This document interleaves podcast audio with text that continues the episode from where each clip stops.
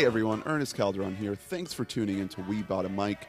You're listening to part two of our Quentin Tarantino double episode this week. This is our top five Quentin Tarantino movies. Part one was a review of his latest, Once Upon a Time in Hollywood. So please listen to that and know that we will not be spoiling the film in this episode, but we will be spoiling most of his other films. So be wary of that. Thanks for listening. Enjoy the show. So don't get upset, cause I'm going away. Goodbye's the one word that I'll never say, 'cause you know that. Man, we haven't done a break in a while. That was- Better than he can. Sorry. oh shit. So we're talking Shawn Mendes here. Yeah, top five Shawn Mendes tracks. Number one, Burn In by the Jonas Brothers. Referencing my fire tweet. All right, so I should be plugging my Twitter every episode. It's just so damn good. Quentin Tarantino. Yeah, so I thought about it over the break, and I'm just gonna still go with my initial thought, which is no. I was see. I was It's gonna. It's a good joke. Come on. well, n- that wasn't even what I was delivering. What about It's Quentin? not a good joke. What about Quentin Tarantino? It's No. not a Is that joke. worse? Like you don't wear it as a, you don't buy it as a gag gift. Oh, This is a, this is a real thing. It's no. I wasn't deliberating whether or not it was good. I know if, if it's good or not. Uh, but I was trying to think of something better. But then instead, I ended up thinking about Shawn Mendes, which led me down this wormhole in which I came up with a whole new theory that I can bother everyone about, uh, which is the the decent triangle of musicianship, in which you can only be you have to be to be a famous musician you have to be either hot write your own songs and music or uh talented Write your own Wait, songs and they be good. what was the triangle i already forgot it and be a good singer. singer, singer, Yeah, right. Good attractive yes writer. good singer good musician hot God, And I have to then tell you sometimes- your own damn triangle. Well, I I, know. mean, but then there's like the great artists, especially that's more of a pop triangle than anything else. Well yeah I feel like it mostly applies. Like, so for example, whenever there's an artist that can do all three well, it's amazing. Like Ariana Grande, for example, she's very attractive. She writes her own songs. uh, she writes the lyrics to her she songs. is She doesn't make the beats. she's credited as a writer with other people Have you like listened to Sweetener or Thank You Next? Those are very personal songs. Yeah, but she so is, definitely had uh, a hand writing the songs. she is not okay. So she, You she still has at least two and a half Yeah, of the three. She, she helps to write her songs, but Britney Spears, there's a right in the difference. Middle. So Quentin Tarantino. Uh, yeah, this pod's gonna he's be like hot. four hours long. He is a writer. Yeah. and he's He's a great voice. and he's. let me let me tell you something about Quentin before we uh, start these uh, these rankings. Is uh, I watched Death Proof and then I watched the special features, and there's a making of featurette about Death Proof where they just let him go off. Go completely off off the rails, uncut, just rambling like a madman That's- about the yeah. history of car chase. That's kind of movies. his thing, is rambling. And they were like, they were like, you know what? We got this on tape. We're just gonna put it on the DVD extras without editing it. We're just gonna let you have this five minute ramble. How is it? It's Better than the movie? I know. I like Death Proof. Uh, okay. Well- Oh, I, I mean, I haven't seen Death Proof. That's Oh, one of the okay. two I haven't seen. Well, all right. So that's a good segue into our rankings. So I prioritized watching his older work. I haven't gotten a chance to revisit Inglourious, Django, or Hateful 8 Mhm. Um, but I did what is Hateful Eight? He didn't make an eighth movie. So Oh, I don't know. I what that guess is. I guess he didn't. Um, so what's kind of the best way to do this if we're not gonna if Drew for so if you haven't seen those movies, they're not going to be on your list because you haven't seen them. So That's definitely. So you have a top five out of n- out of seven. Well, we'll just, I mean, top you guys will start, and then I'll join in when I have a number that is available to be in the list. And Well, are, wait, we're only doing five. oh, are we? yeah, let's just do top five. Let's then. just do top five. exactly. Yeah. Okay. So well, here's a question: Are we counting Kill Bill one and two as one movie, as Tarantino seems to? Hmm. Should we? I have them both right next to each other on my list. So I, I, ca- have I them. Can't. I have them separated by one, but neither of them make my top five. I, so. I counted them together. Okay. Just because it's like Brockhampton for me, where it's like, is there any actual difference? No. It's one story, but it's two Yeah. movies, But- and one one movie informs the other one. Well, yeah. The question is, do many people delineate between the quality of both? And the answer is no. We all have them either right next to them or I together. would I would put the first one a little higher. Yeah, just, so would I. I would very because- slightly, yeah. Just because it has like all of the style and crazy fucking action. The second one has all of the drama and the gravitas, though. I- so you kind of need you need both halves of the whole. So here's, I mean, I it, it's probably gonna pop up on your list. I think Kill Bill is a very enjoyable movie for what it is, and I don't find the story particularly compelling at all. Um, I would give the first one the nod over the second one because I do think that whenever it's just the style and the action, I think that's done really well.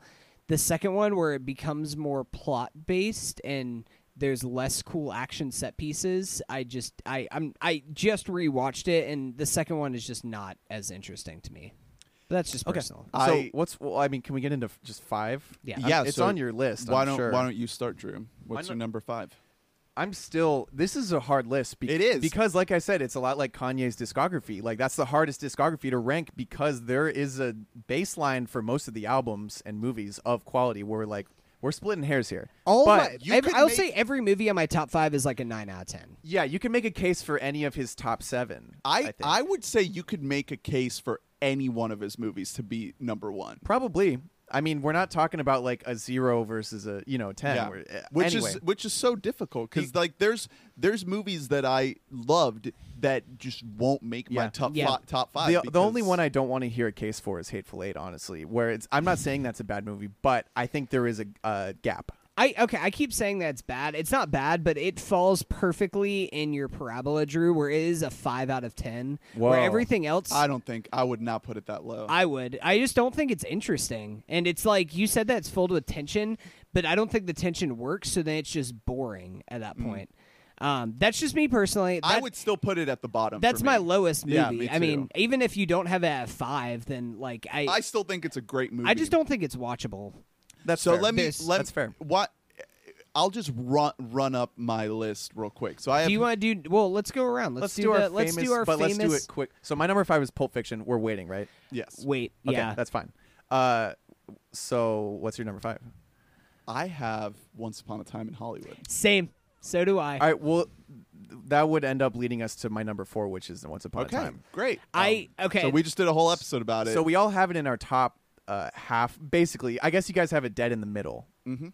Um. So which is a positive. That's a Yeah. good I, thing. it really good place to be. this is honestly a movie that could rise up even further as years pass by. it really could. It has the potential to be like, Yeah. if not the best, then one of the It, very it was a very very good movie. The flaws that I did point out and maybe harped on uh, did not ruin it by any means for me. Yeah. And that's it. So Number four, I have Inglourious Basterds. we gotta wait. wait. Yeah, wait on that. My number four, I know I'm gonna have to wait. I have Reservoir Dogs. We gotta wait. Yep. Well, my number three is Reservoir Dogs. Oh, we gotta wait. Wow. My number three is Kill Bill. Uh, did this make your list? No, it didn't make my list. It was my number six. I I really enjoyed. Yeah, I know you're a this Bill boy. movie. Uh, I actually, when I revisited it last month, it felt brand new to me because when I had seen it before when I was younger, I saw it in pieces and I was way off the soylent, so I did not. Uh, Wow. I did not uh, comprehend it. in- I'm in- I'm excited to find level- out what you were on A- after the pod. I'm that's my first question. Uh, it was just the pot, just the pot. Oh, just- okay. Yeah, but it it actually like it. I don't know what it was about it back then that I wasn't interested in, but revisiting it, I really appreciated it. I really valued the the artistry in Well, the yeah. action. It's so stylized Oh, and so over the top. I mean, so much. especially Volume One, the entire third act that It's takes so place ridiculous. is so. Be- I mean, I said that I'm not as high on this, but I'd still give this movie like a seven point five or an eight. Like I oh, still I love go this I go movie. higher than that for e- everything on this list. yeah, like these are all like nines. it's and even if because he I mean most of his movies except for a couple for me could be better in the story department, but the level he's at visually is beyond I would say maybe there are like three or four guys who can compete with him visually. Well, you know, yeah, I mean, oh my god, and and Kill Bill especially, like there's sequences that are just absolutely drop and gorgeous. Well, and the reason that Kill Bill in particular works without having like character moments, which it doesn't super need. It has some. It definitely does. volume two, Yeah. really does. It definitely mm. does, but the reason it works without them is because it's it's a love letter to kung fu movies, Yeah. which don't have, especially as a non uh, Japanese person watching Japanese, you know, kung fu movies. Uh, you don't watch them for the character moments. You watch them for the unbelievable choreography and the visuals, which this movie takes, and it just explodes basically. Yeah. This movie is, I mean, it has some of the best moments of any Quentin Tarantino movie. yeah. It's all about the. It has the best color palette of The Oh, it. I mean, the Lucy Liu fight. Yeah. Oh and my like, god, in the snow, best Yeah. colorization by far. I'd the, say the It's just opening incredible. fight. Oh, uh, yeah. is in the house. Oh, Also, so this is like it was an ultimate Tarantino moment to show a name already checked off of the list, and then we spend the entire movie of her journey to actually cross that name off her list, which Exactly. we already know Yeah. is done. Lovely. Exactly. Yeah. So this this Rosebud. this movie it really wowed me. It, it actually did hit me on an emotional level because of Volume Two, because of David Carradine's performance as Bill, and the just the the revenge plot that's in there. That sort of gets subverted a little bit because of the revelations that are made there with uh, the bride and, and, and her daughter Yeah. and all of that, that that we see in volume two. So I found it very touching and, and of course again the style, the action. There's even like an animated sequence. yeah, in the animated one. sequence is awesome. outstanding. Yeah. Like just Yeah. so many moments that absolutely wowed It's me. it's artistry. yeah. it so totally that's is. that's my number three. Three. What's your number three, Hunter? My number three is Pulp Fiction. Do we have to Okay. wait? Uh, not very long, but yes. Okay, so we do have to wait. My number two is Django. So Django, so Django's my Wow. number six. Um, it, I had to only boot it off because of Once Upon a Time in Hollywood. Such a great movie. Like it's so so good. The actual, I think that the action, this movie gets spaghetti western right in so many different ways. Yeah. and it is like it. This and Bastards both just have like the pure wish fulfillment that you want out of Tarantino movies. Yeah, exactly. Uh, it's it's that done extremely well. Uh, again, I'm going to talk about this, you know, beyond this point, but I am Christoph Waltz has an outside chance at being my favorite actor. Period. Like I, I truly love everything he does. I, I want to read his ASMR if he ever does ASMR. his voice is just music to my oh, ears. Alita Battle Angel. I can't get enough of the dude. He, especially obviously in Tarantino movies, he's just at another level. Uh, and there's Leo, and this is one of the few movies I've seen that gets Jamie Foxx in a good position to cook. Yeah. uh, because uh, he's been bad. yeah, he, he's suave as fuck. he's in this. amazing in it. Uh, we've only seen him this good in Beat Shazam. Those are the only Oh, two roles he's had where he's really gotten to pop off. yeah, yeah. Not the pianist. no, or have you guys seen movie Beat that he's- Shazam? No, the soloist. The soloist, It's- yeah, not the the pianist is It is- it's- completely different. It's movie. truly sad to watch him on Beat Shazam. Like it's like you're He's Jamie defeated. Foxx. Like Dax Shepard is doing a similar show right now. Like Yeah. you're not Dax Shepard. You're Jamie Foxx. He must be a huge asshole. so you know he must be an asshole. Joe. Django Unchained was one of the ones I didn't get a chance to revisit. I, I definitely plan to at some point soon. Um, it's actually like right at the bottom of my list right now, um, on top of Hateful Eight. Uh, but Leo's scene uh, where he Oh my god! goes off when he cuts his hand. That's Did he get nominated for an Oscar Yeah. for this movie? Yeah. Just because that scene, and I rewatched that scene, and like It's you can see the amazing. moment. It's just like you see it in his eyes where he Yeah. stabs himself, like where he cuts his hand And open. then he puts the And then- blood on Kerry Washington's yeah, face. no, it's just like that is acting at its Yeah. finest, where he like literally slices his hand open, like a like where he had to get stitches. This isn't just a little cut. Yeah. and he it's a long take where he just still sits there and acts through it. It actually reminds me of his performance of quote unquote performance in Once Upon a Time in Hollywood, wherever he's playing the guy, and he goes to the next level where he shoves the girl on the ground everything else. It's like, yeah, this is really Leo playing himself, where he's just like, I'm committing You to this had my curiosity, but now you have my he attention. just yeah he's so he knows how to do over the top in the most precise way where it's never too much you know Yeah. that's a gift he's he's so he's so good. that's your number two. that is my number two i would have to rewatch it i haven't in a while but when i saw it it hit me at that age where all you want is the gratuitousness I mean, and the he won. He over-the-topness, won you know? best screenplay for this because the screenplay is yeah it's so much fun rewatching it i might uh, want to comb it over for problematicness i don't remember what where it lies but it I think that it's actually aging better than it was when the controversy whenever it first came out. Because whenever it came out, Spike Lee like was all up in arms against it for it being racist and all this kind of stuff. But since then, like Jamie Foxx and Samuel L. Jackson, and everybody else have been just like, no, he's like it's fine. If anything, like this is this is showing what. We should, as black culture, want is to be the people who are like, "Oh no, fuck you." Granted, we're saying this as I'm saying this as a white man, so Yeah. I don't know what the fuck well, I'm it's talking it's about. part but- of that that Tarantino verse again. Yeah. You know, so we just talked about uh, some of that in, in our review, but Yeah. like Well- the the movie in in this movie, the slave successfully uh, gets revenge on the thing is, slave well, owners. what I was gonna say is, if anything, that concept of that sort of vigilante justice hasn't aged great because we've kind of grown a little tired of it, or at least I have, and it seems like there is less of that being pumped out for that reason. So maybe that hasn't aged well, not for any problematic reason. But anyway, uh, what's what are you at? number two. What are you at? Pulp Fiction. Okay, so Let's get into it. I've at number three. I might say that this is his best movie, quote unquote, best movie. every scene in this movie is just fireworks like the dialogue the acting it's definitely the yeah. cinematography It's his most culturally influential movie, Yeah. and it remains that to this day. yeah like just every there are so many things that you can pick out in this movie that have been absolutely absorbed into pop culture from the uh, bad motherfucker wallet to the whole like spiel that Samuel L. gives about like pilot season. Yeah.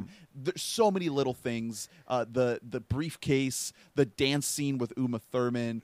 Um, it's it's all over this thing. It's it's Yeah. coded in it. It's and I mean it's uh, like a stereotypical rewatchable where like Yeah. you say in movies where you can say things like that oh the briefcase scene the this scene the Yeah. that that's a movie that you can just The put on. overdose scene, you're just Yeah. like it like immediately strikes up this memory. In yeah and when you're watching it. it you're like oh shit that scene's next I'm still interested Well, because you know And I, but another thing that I love about this movie is the way that this is like Tarantino's his whole uh, never knowing what time period you're in. Like I think that works best in this movie, um, Yeah. where it almost like it still kind of threw me. I haven't seen this movie in a couple years until I did my rewatch, and like I forgot about the ordering of different things and yeah, stuff like that. I was like, so unchronological. no, because I was just like, oh shit. Vince Vega just died. Wait, did we? Did I miss the diner scene or something like that? Yeah, like it's the very end. It's it's just all these things like the unchronological time order. It really plays with your head in just the best kind of way. Yeah, I I love this movie. Yeah. I think the characters are so Tim well Roth. realized. Tim Roth. I yeah, love I Tim mean Roth. everyone, dude. John Travolta, Samuel L. Jackson, Yeah. Ving Rhames, Bruce Willis. yeah it's Uh, it's crazy It's. I mean, John Travolta in this movie is like maybe his best performance ever, but he's been in a lot of garbage. Um, Uh, so I'm- hairspray. Gotti anyway uh well also, I that uh, another moment because Tarantino loves to play with the actors' uh, careers, and there's some like throwaway line whenever they walk into the '50s diner. It's like shitting on the movie Grease. That's I just I really like picked that out of my rewatch. That was like uh, yeah, I mean, this greaser really culture. the aesthetic of the movie also is like the it's like another character in the movie. It really is. because, like you said, it has this crazy throwback feel, but it is set like around when it came out. Yeah. It's set in the '90s, but like it invokes like the diner. You know, it invokes the '60s. The way they're dressed is very throwback. If you think that this is a period, just look at Samuel L. Jackson's Jheri curl, and that Yeah. tells you this is a '90s movie. it Well, just it- there's this griminess to it. It you just know? it set up a whole gener like it made it cool to be like a fake greaser. It Yeah. it, it set up the entire ska aesthetic before it became like being gross, which Mm. was like later on in the '90s. But I don't think that the ska aesthetic is gross. I think is. that's great. I I'm think it's great. overriding that. You guys want to go skank together afterwards, or what? And Listen dude, some real big fish. the the Ving Rhames basement scene is like oh my god! No, I Yeah. like forgot about like certain like moments that Yeah, happen like, in this, this movie has and- like some straight up like really visceral borderline traumatizing yeah, shit I think I would uh, in retrospect to to ten minutes ago, move it ahead of Once Upon a Time because it is a more economical movie Mm-hmm. than Once Upon a Time. Like it's just like boom, boom, boom, boom, boom, and it's not like rushing. It's just is. It has energy. It's an Well, energetic movie. Yeah, my whole my whole take on that is that I kind of wanted that from Once Upon a Time, and Once Upon a Time is not that at all. Yeah. and I kind of like. As time goes forward, I am appreciating it more for that because it is so not Pulp Fiction at As all. you age, you're like, well, you know, life is one long ride. It's Yeah. longer than you'd like it to be. That's for sure. Uh, but th- I think this movie is is borderline perfect. Like, there's just so much about it that is Yeah. some of like the best that you can ask for in movies. Um, there's a couple of things that you know haven't aged well, like Quentin Tarantino on camera saying the N word uh, multiple times. Yeah, I do Um, like that uh, in Django he tried to like retcon that where he's like the only white dude who doesn't use the N word. He's just like, "Hi, mate, I'm an Australian. Yeah. I don't know the N word." That's true. Um, So yeah, Pulp but Fiction. and also it can't be understated. Uh, this was also mentioned on bleeped out podcasts that we don't talk about because we don't name other podcasts. But they did say this was the movie that introduced people to Tarantino. No one really saw Reservoir Dogs Oh, in yeah, theaters. Yeah, Reservoir right. Dogs was But- like an uh, it was a yeah. cult classic. And then they went back after Pulp Fiction and got into Reservoir Dogs uh, because they were like, "Oh, this is like on the same level, just about." Like we just didn't see it. Anyway, what are we on right now? my number two, which is Jackie Brown. Ooh, whoa, nice. Jackie Brown is amazing. Dude, Jackie Brown is so good. And this Yeah. movie, like, this was, I think this and Death Proof were the only movies of Tarantino that I hadn't seen before this watch through. I honestly still haven't seen Jackie Brown. check out Jackie Brown is so good. They're about to put it on Netflix in like a couple weeks. Oh, I'll, Pam Yeah. Grier is incredible. I like this is why this is the like opposite side of the argument whenever people say like Tarantino doesn't know how to write like women's roles or he doesn't know how to write like people of color in his movies and stuff like that. He knows how to do it. He just doesn't do it sometimes. Cuz he like Pam Grier in this movie is a fucking bona fide badass and she's not just it's not the whole I I'm sorry, I'm gonna shit on not shit on Kill Bill, but it's not the Kill Bill thing where she's just a badass because she's a badass. Well, she well- actually has real motives in this movie, unlike uh, the bride does in Kill Bill. well, it's more of uh, Well, the bride definitely has motives. Well, motives. yeah, it's she does, but it's just come like on. They killed her. No, it's not a. It's baby. the the problem isn't the motive. The problem is, uh, I I you know the term is loaded, but toxic masculinity. That's how a guy would react to being fucked over. Would Yeah. just be like, dude, I. It's like bring Bad. Like, dude, I bet like if something bad happened to me, I could just kill everybody. Right. Yeah. Like, not necessarily how you write an intelligent female character. Pam Grier is like she is the smartest person in this movie. She's working Yeah. so many different angles Yeah. in this whole situation. Samuel L. Jackson, this might be better than Jules for me for like Ooh. best Samuel L. Jackson performance in a Tarantino L. movie. Robert It's- De Niro. De Niro is in this Oh. movie is so good. Michael Keaton is in here. dude. Michael Keaton. Robert Forster as Max Cherry is like Yeah. low key one of my favorite. The best thing Tarantino about characters. Jackie Brown is that this is his third movie. So it's kind of like a hard left turn for him to do this much more toned down. Yeah. Uh, Critics low didn't like this movie whenever it came out. It was yeah. yeah, it was seen as a disappointment. Yeah, like sort of like this meandering thing where like it, you're not getting like the snappy, overly violent Yeah. things that you were getting from his last two films. And in Jackie Brown, he comes in, he gives us like something that's a little bit more realistic, you know, because like you watch Pulp Fiction and you're just like all these people, like you said earlier, like. Who who do you know in your life that's like Vincent Vega, you know, like or Marcellus Wallace? No, of course not. It's it's way more about the movie itself. And I was a a thought that I had while watching a few of these Tarantino movies is hi- him and the Coen brothers. I think really did issue in a new generation of film and of filmmakers. Uh, postmodernism. Yeah. Uh, Tar- they did both did it in different ways, but they do have a lot in common. Uh, Tarantino has a smaller and overall higher up filmography, of course, but uh, Tarantino ushered in a really like a boon of meta film of a film that is about how much you like films like that's what he contributed to postmodernism and also you know just the ultimate banality like the constant death and the uh, like I said, the nihilistic Seinfeld dialogue, and then the Coen Brothers brought in, ushered in like a lot of nihilism as opposed to Tarantino of just like the movie's about how everything's pointless. Um, another point about uh, Jackie Brown. This is really, I think, the the startup of the foot fetish Tarantino things. So many lingering shots of Bridget Fonda's feet, like Yeah. so much Bridget Fonda feet in this movie. that is, I mean, she's great. She gives an amazing performance. She has one scene with Robert De Niro that is just so good. Well, multiple scenes with Robert Yeah. De Niro, but the first scene when they're alone together Yeah. is so good and it's so funny this movie is while also just kicking ass. I really really love this movie. Yeah, this is just shy of my of my top five, and I could easily I could yeah. easily talk myself into putting it up there because I loved God, it. yeah, I need to watch it. Um, so we're at number one now. Yep. So am, I don't know, remember what we've said, which is good because now I'm going to have such a surprise when you say your number ones. But mine is Inglourious Basterds. Save it.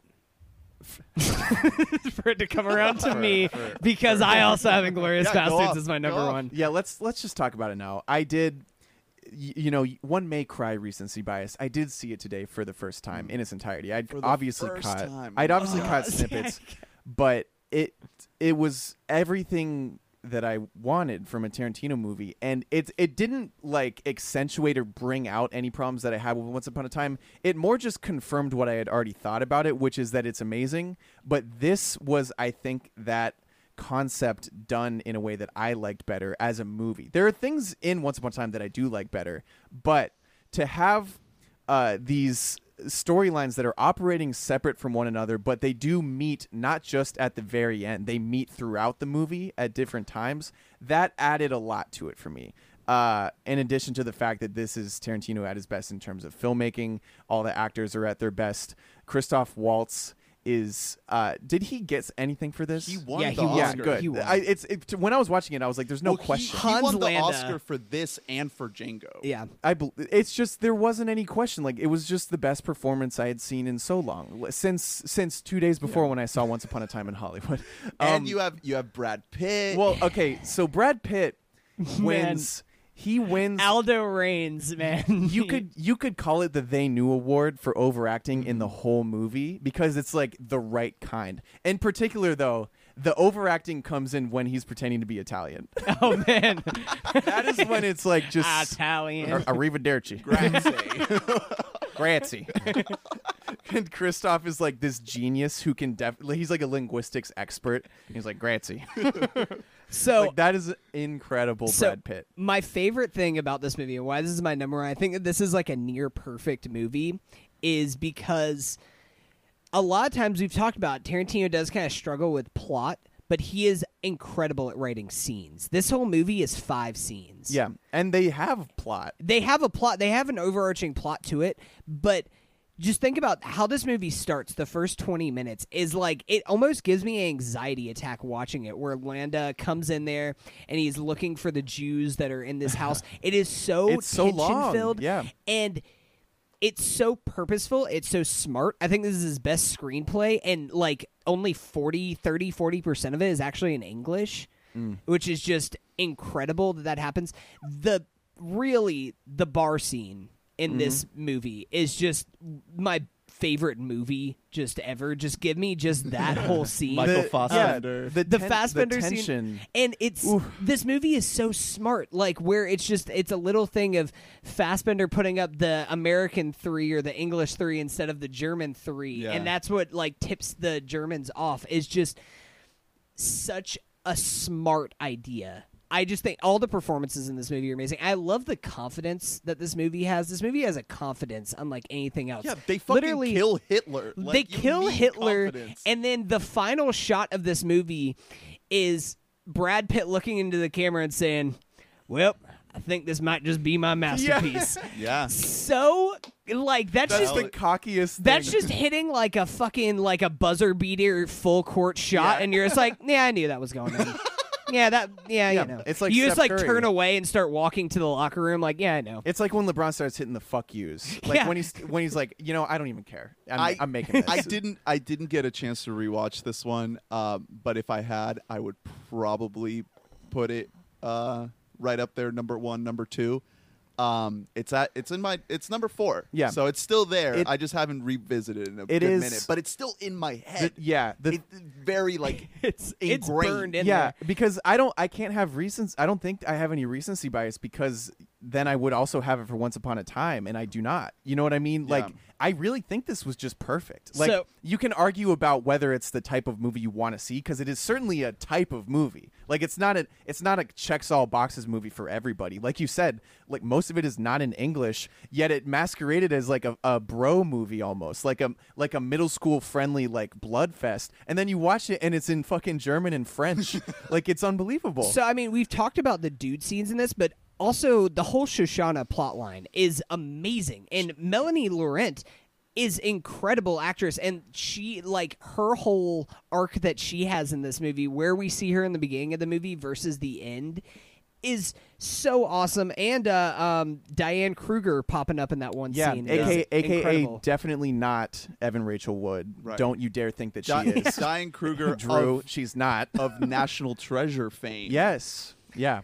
Yeah. She's she's amazing. I mean, the thing with Tarantino is he's never going to give you like a cast of super vulnerable, super layered characters, but in this movie, uh, like in the bar scene before shit goes down, I was like, these are people. Like these are human characters. they're- it's not that they're all like fully fleshed out or anything. It's just like, oh, these are people. the thing another reason i love about this movie and the aspect of it that always like brings me back to is that everybody is always interrogating every other person that they don't know because that was just That's how it was, a sign yeah. of the times is it's like almost this I mean, the closest thing was like the Cold War era that we've experienced, where it's just like you have to do like interrogating with every new person you meet to make sure they're not a communist. Like that's almost this whole thing is just like, oh yeah, you're German. That dialect sounds a little bit strange. what region are you Yeah, from? especially- Oh, oh, you were in this movie of yours where it, the region that you're in, like, so great. I love the way that this is like.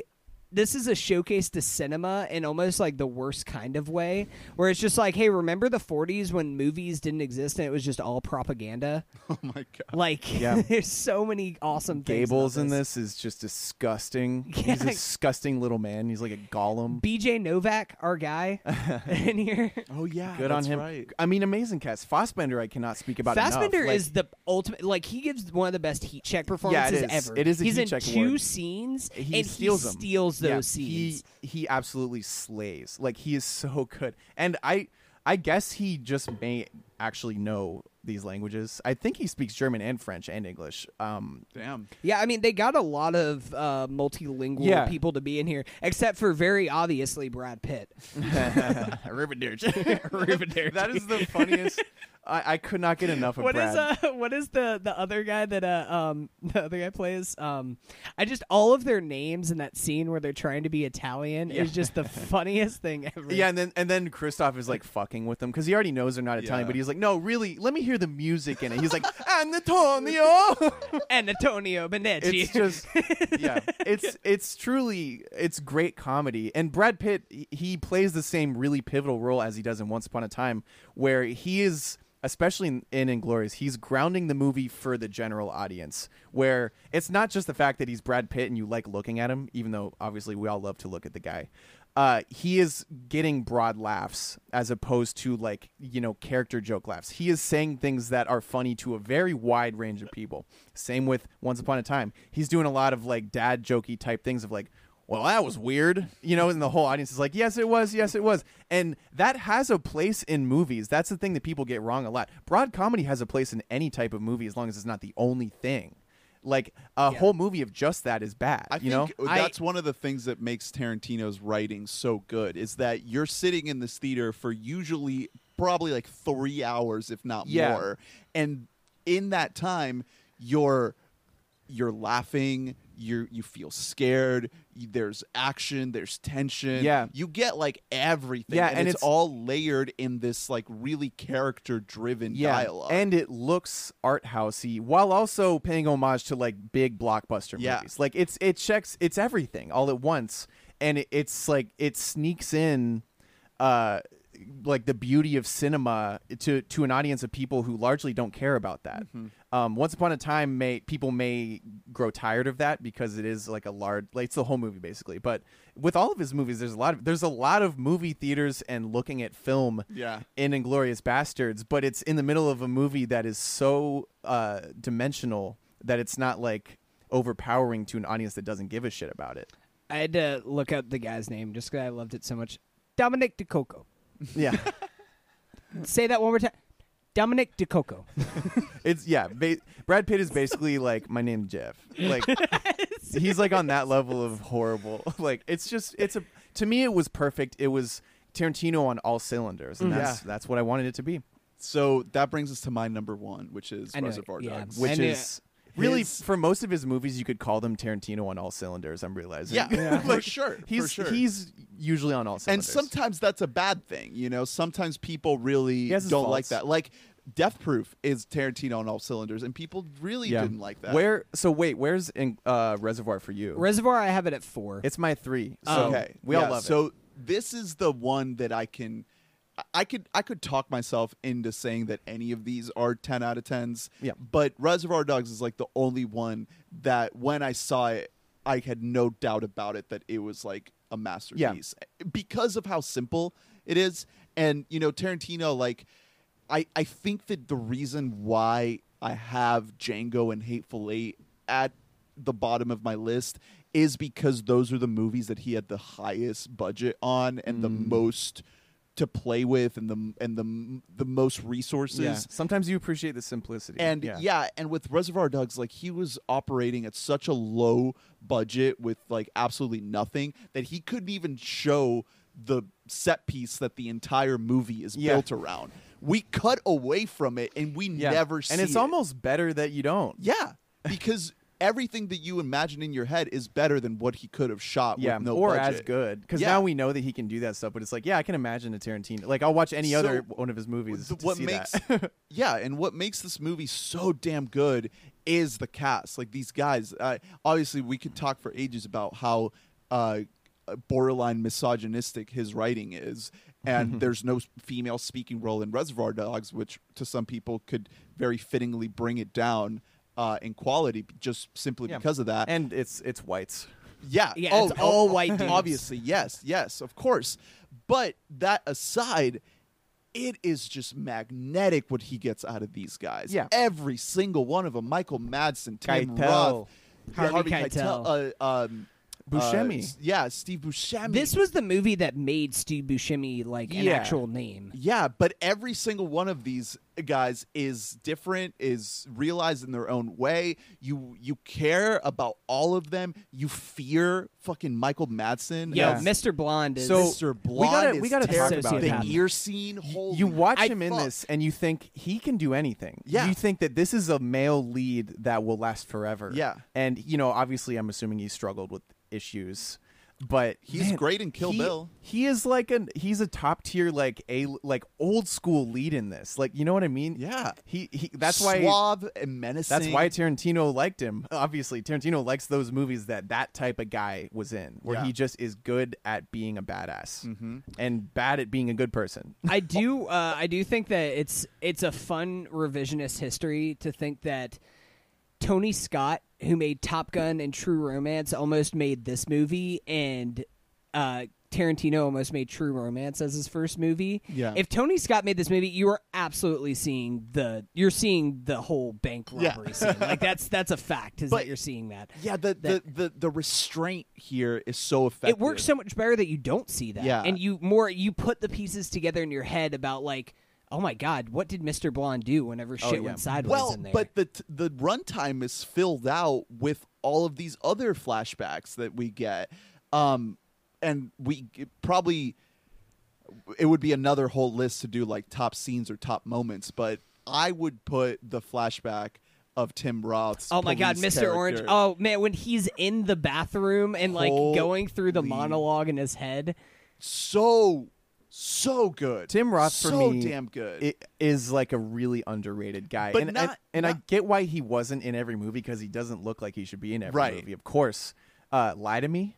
Yo, Yeah. to me? I was not yeah. just not I just, liked that show. Not just his performance, but like Quentin, Quentin Tarantino's writing and directing of that whole sequence is like absolutely genius. To have this reveal of this guy being undercover cop the whole time and have that inform how the rest of the movie plays Yeah. out, it just adds this whole nother layer that it just makes the movie It's unbelievable. soar. I love, and also I just I love Tim Roth's character because at first you watch it and you're like, man, this guy is really overacting, going for it. Just like, oh, I'm dying here, man. I'm oh, shot me in the gut, man. I'm dying.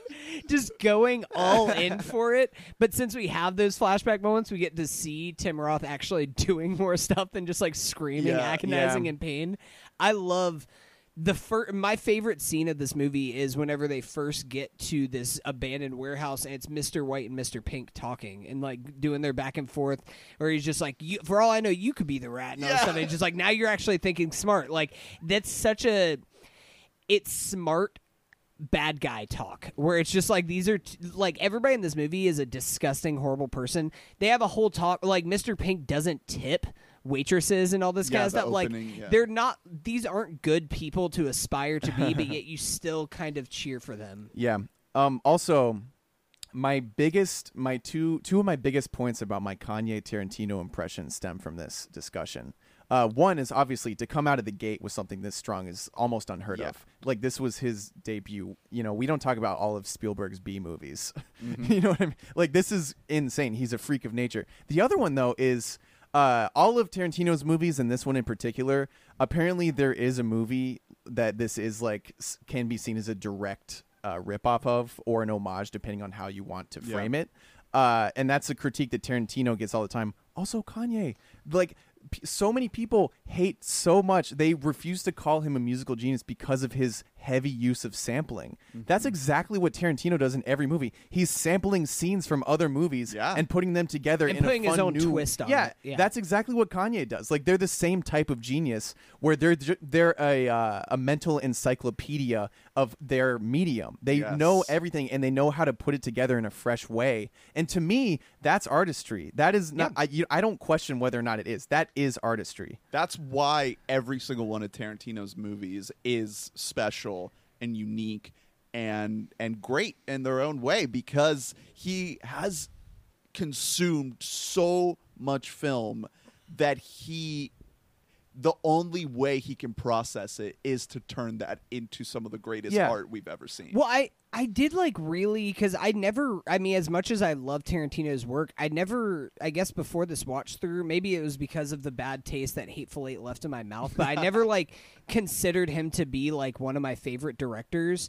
But I'm so glad that we could do a watch through of Tarantino movies leading up to this. We can't just do like before The Irishman, watch all of Scorsese's movies because that's like a hundred movies. You could pick, we could pick and choose. Yeah, maybe. but like I love the restraint that Tarantino shows in his filmmaking where he's just like, yeah, these are my movies and I put years and years of my life into each of these things so that they'll each be special. Yeah, and even if they don't hit 100% for you and you might one might not work for you nearly as well as the other, he's still like putting Yeah. himself into these movies. And again, it's the same thing as Kanye. I, like I can hear your argument for you not liking him, but I'm not going to hear an argument that he's not good at what he does. Like what he is good at, he's the best at. Same with Kanye. What he's good at, he's the best. Some things he's not as good at. Kanye's not that great at and singing. if you don't like it, then you don't like it. Yeah, you don't have exactly. to like it. That's absolutely. fine. I don't. understand people like Tarantino is one of those filmmakers where it's like I I get it. Like if you say that like you're not a fan, that's Some like people okay. don't. Some people like hate Pa- Paul Thomas Anderson. They find his movies to just be too meandering. Too, yeah, like Yeah. they found it to be too loud. Like everybody can have these criticisms with somebody, but it's just like I I can hear your argument, but I could not disagree more. it's just yeah and I, I totally agree with what you said like i'm really glad we've been able to do this retrospective because it has kind You- of we can't do this with most directors. yeah and it, and it just generally has kind of opened my eyes to tarantino it's it's a lot like kanye sometimes you think about like their last thing like you think about yay and you're like oh yeah kanye but then you you have to really Now you're just like, oh god, this Yeah. guy made my beautiful dark twisted fantasy. yeah give Shit. give the older shit a listen or a watch and you're like oh this is someone that we're not going to really see again is is Inglourious Basterds, My Beau- Beautiful Dark Twisted Fantasy. For, me, it is. for me and they came out within a year of each other Yeah, too. it's- weirdly enough. His thing is different because uh, people would say Pulp Fiction is his best movie, but his masterpiece, I would say, is Inglourious. I think that is like the culmination of his life's work. I think that I think Inglorious Bastards, at least for me, it's the perfect blend of style. is and Jackie substance. Brown his 808s and heartbreaks? Um, No, if anyth-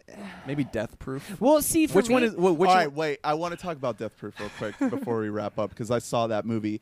Um, I am baffled at how much hate it gets. Obviously, like I can see why, maybe, but this movie has Kurt Russell driving around in a indestructible car named Death Proof, and he plays stuntman Mike, and he stalks women, and then they so you can see where the hate comes from. Then Hunter's like, I don't get it. I think it's awesome. and I think what he did making the movie, like directing these girls to be like uh, I mean, we've we've said over and over how kind of uh, unable he is to write good female characters. I think he writes great female characters in Death Proof because Mm, I disagree get, with that. you get kind of different versions of this tough girl that just wants to party and have fun. Uh, they're not all the same character, you know, and and it's is a little bit refreshing to see a female character that isn't quite the goody good girl, perfect girl, and isn't like the overly um, uh, masculine, hyper violent girl either that that we get in in in, uh, in something like Kill Bill. There's this middle ground between there that he gets to explore in Death Proof, where there's some girls that like they just want to talk shit. they just want to be like fucking talking shit, talking smack, being weird, smoking pot. Um, and that's what we get in Death Proof. And we get one of the greatest car chases I've ever seen in my life. It is fucking phenomenal what they did in this movie, shooting this car chase. And it's all real. There's no uh, CGI. It's all practical with stunt drivers. It blew my mind. There's a moment where Zoe Bell is hanging on to the hood. yeah, they're doing. of a- What is it called? A, a mask. A, yeah, a- a, ship mast mast? or something Yeah. like that. And she is hanging onto the hood of the speeding car with no wires, no harness. I need Zoe Bell to be in the next Mission Impossible movie to out Mission Impossible Tom Cruise. I don't think that's possible, but um, we'll see. I- I Tom would Cruise love will to see like. it. Blow, he's just like, oh, I'm, I'm method acting. I'll blow my brains out for this movie. Um, oh, also, so I, Go- without go getting ahead. into sp- spoilers, quick thing about Death Proof. I think Death Proof is really fun. I had a great time while watching it. Um, I do kind of I understand the criticism just from the point of view that I think that it's kind of barely a movie at points where there's just like almost points where there's just like no plot at all, and it's just like in the underline, it's like, oh yeah, Kurt Russell is just like lingering in the background of the shot right there. Okay, so that's the one thing that's bringing everything together. Some great stuff. One of the great endings to a movie, like the Yeah. ending of this movie, just ends perfectly. also the very first But- shot is feet. Yeah, no, it's The opening shot is just like feet. it's it's very fun, but I just I put it towards the bottom because I just think that there's other movies that do Tarantino stuff a lot all right, better. I, I'm thinking it's uh, Watch the Throne. Then, Ooh. what do you think about that? Because it, that- well, because wasn't that this official canon? Though? well? That's what I'm saying. Is this a, it, this was like a It double is- it's feature with a Robert considered- Rodriguez thing, right? Yeah. yeah, So it's this his is- Watch the Throne is going to be his Star Trek. Movie I would that say he that this makes. is more of a collab than any of his other movies, right? Yeah. So Planet Terror and Death Proof are like it's part of the Grindhouse. yeah, double feature, exactly. So. it's not 100% his vision, and like you said, it's thinner on plot. Watch the Throne is thinner on message than most of Kanye's albums in terms of like per- getting personal and vulnerable. You know, it's more about being bombastic, which is also I happen to think is great. But um, what is what is Tarantino's Yeezus? Is that Kill Bill? ooh, that's that's really fun. I like that Is a it lot. Django? No, I think it's Kill Bill because Kill- it's loud, It's, the it's- most primal of all the the projects. You know, Kill Bill is just about what y- it's about the visual. Uh, you know, it's it's more of like an artistic thing than it is like all right, let's construct this perfectly. You know, this plot. And that's what Yeezus is. Jackie Brown doesn't really fit into the whole Kanye thing. I'm no, trying to look through. No, I think it things. does. Actually, I really think it does. I think it's his second album You think it's late registration? because late registration well, what is Pulp Fiction then? Pulp Fiction is graduation because that was the one that everyone one. that was the one where everyone Yeah. became familiar, uh, like not just the people who like the genre. I think that I'm onto something here. You are. You are. I'm enjoying this. All right. Well, I so think his we tenth can, film is going to be Yandhi. Yeah, It's gonna be It a never collab. comes that way. oh my god. What if Yo, that would be crazy. I so I do want to say because you know apparently like Once Upon a Time in Hollywood is the second to last movie. Do we Yeah. think he's gonna follow through with that? Is he gonna find some kind of a loophole like he did with Kill Bill, where he's just like, ah, it's two movies, but technically there's one movie? Is he gonna be like his um his Star Trek movie that he's apparently working on? Is that gonna be like that's not really So, considered a film, a wha- Tarantino film? While he's been, I mean, to that point, there's movies. the movies. Zorro movie. There, there's movies like uh, True Romance and From Dusk Till Dawn that he wrote, but because he didn't direct them, they're not Doesn't part of official canon. So, to to that point, like, um, he while he's been promoting Once Upon a Time, he said that he's been developing this Zorro Django project with Jerrod Carmichael. He has this Star Trek movie lined up, and he's been talking about doing Kill Bill Volume Three. So he's kind of like playing with people. You know, he's kind of like Kill Bill Volume Three He's will be like, toying yeah, with technically us. this is also my fifth movie. I really don't believe any artist when they say they're done. Like it's just like why why take their word for it? How often is that true? he wants to go out on a high note. I know. He wants to have a finite. Yeah, I know, but career. just like when they say it years in advance, that's when it's not true. When they say it after making shit, that's when it's more. well, he's often been to be saying true. it for well, he's been just been saying it for like this whole time. He's just like, I'm gonna make ten films and that'll be done. Yeah, it's So just we'll it's kind see. of like James Murphy, you Yeah. know, where it's Yeah. like, hey guys, I'm about to be done. You guys better come to my next movie because it's the last one. You know, actually, never mind. I don't could, know. Honestly, I could see him doing that. He he will he'll take a break for like ten years and then come yeah, back and do I one. I just feel like he's so egotistical. I feel like I couldn't see him not making movies because he's gonna realize that no one cares about him once I- he stops. to be honest with you, I don't think he's an egomaniac. I think he's like neurotic and like maybe a little bit autistic, and he's like just so f- just fucking obsessed with. He's very anal. Like I- you can tell that he's a very am, anal I'm, dude. I'm He- fairly sure that if you had to deal with him, you would think he was an asshole. Oh, he seems like he's a slightly more fun version of Fincher. He where seems like more- they are like on set, they're like a fucking nightmare, but then like off the screen, you're like, yeah, I'll go have a beer with Quentin. He like, this seems seems more chill. annoying than asshole. Like he's he can be a sweet guy, but once he starts to talk about movies, it's like all right, Yeah, dude, and shut the and well, fuck and up. once he needs to start getting his way, he's gonna get He, it, which is the ways- main uh, attribute of an asshole, in my opinion. Even if it's also the attribute of a good filmmaker, like I don't want to hang out with someone who always has to get their way. I hate those people. They he suck. embodies those people are he bad to be around. the biggest section of his fans, which are first year Yeah, movie someone who's like, people. hey- He's just like, yeah, um, have you ever even seen Sunset Boulevard or what? or Uh, yeah, just like a guy who's like, no, hey Uma, you should do this stunt, and she's like, Yeah. I'm not Oh, comfortable that with that. whole yeah, story, I'm not comfortable. fuck. He's like, no, you're gonna do then it. she gets hurt. You're gonna do it, or, or you're not gonna be in my movie. dude, dude. I mean, that reminds me of of uh, uh, another thing I saw in the Death Proof special features, which is like he they were doing the stunt where uh, the driver was like, "I can't do that. That's too fucking dangerous," because she has a woman in front of her blocking her way. She can't see the road, and she's like, "I can't be driving 80 miles per hour with someone blocking my view." And he's like, "Well," and Quinn's like, "Well, can you do it driving 30 miles per hour?" And she's like, yeah. and then they kept increasing it like 30, 45. See, that's what I'm talking about. Until she was doing it at 75 to, miles to me hour. most of the times if you if you describe someone as uncompromising they're not good to be around. They might not be like a bad person but i don't want to hang out with that type of person. Yeah. because if if it's like but he still gets people coming back working with oh, him oh well of course why wouldn't you? Like if you're if you're any actor why would you not want to be in the best movie? Like that's the thing. That's the same thing with kanye. He's a great collaborator. Like people like to work with Yeah. kanye. People don't like to hear kanye talk about things. It's it's an interesting dichotomy That's that kind of reminds me also of an interview that uh, Jamie Foxx did, where he was talking about Qu- talking uh, working with Quentin and how like when he was directing him, Jamie Foxx was said that Quentin like pulled him aside and he was like, "What the fuck are you doing? what the fuck do you think you're doing? What the hell is that? You're a slave."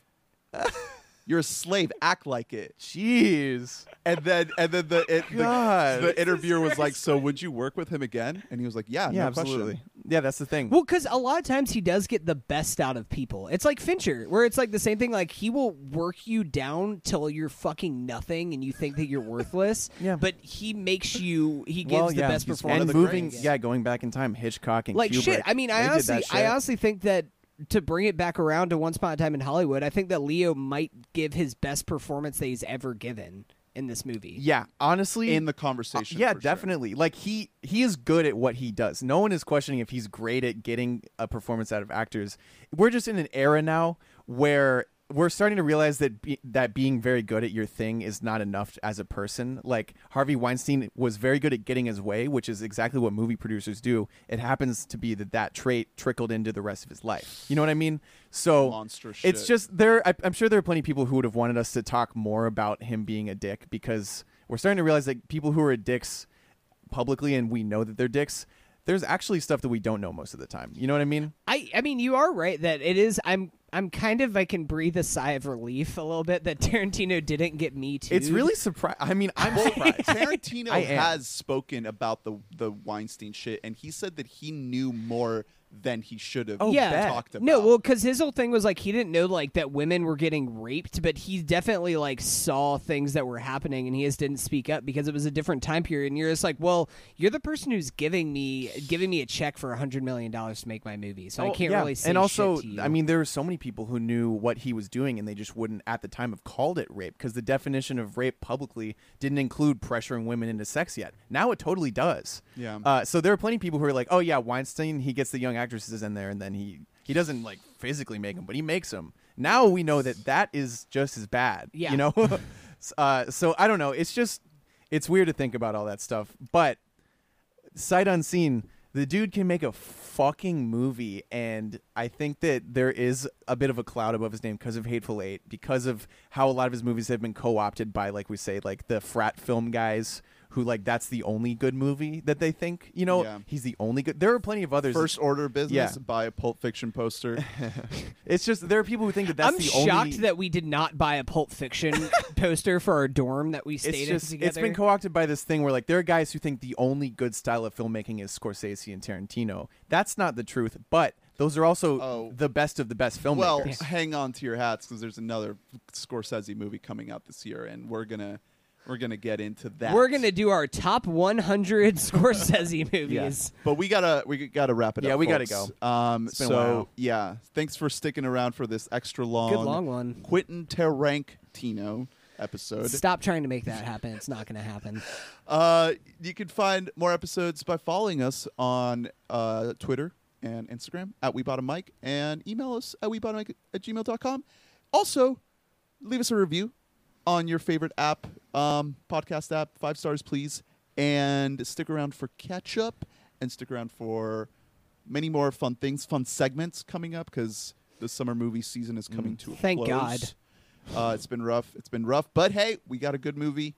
Good movie I, from Mr. I got I got segments lined up for when there aren't movies. Yes. Uh, any any plugs, boys?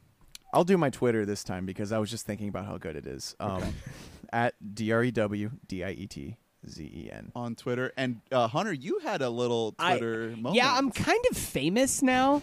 Yeah. Yeah. Um. So of course I had a. You're no Rick Dalton. I had a Lion King tweet. I think that I actually am similar to Rick Dalton in that I had a Lion King tweet that blew up, got like a hundred likes. Um, but then I had a follow up tweet to that that has one like. So I am kind of like Rick That Dalton is in that Twitter Way. in a nutshell. Um, you will blow up, but you don't get a single Yeah. new follower. No, no new followers. It's insane. Um, so yeah, there's that.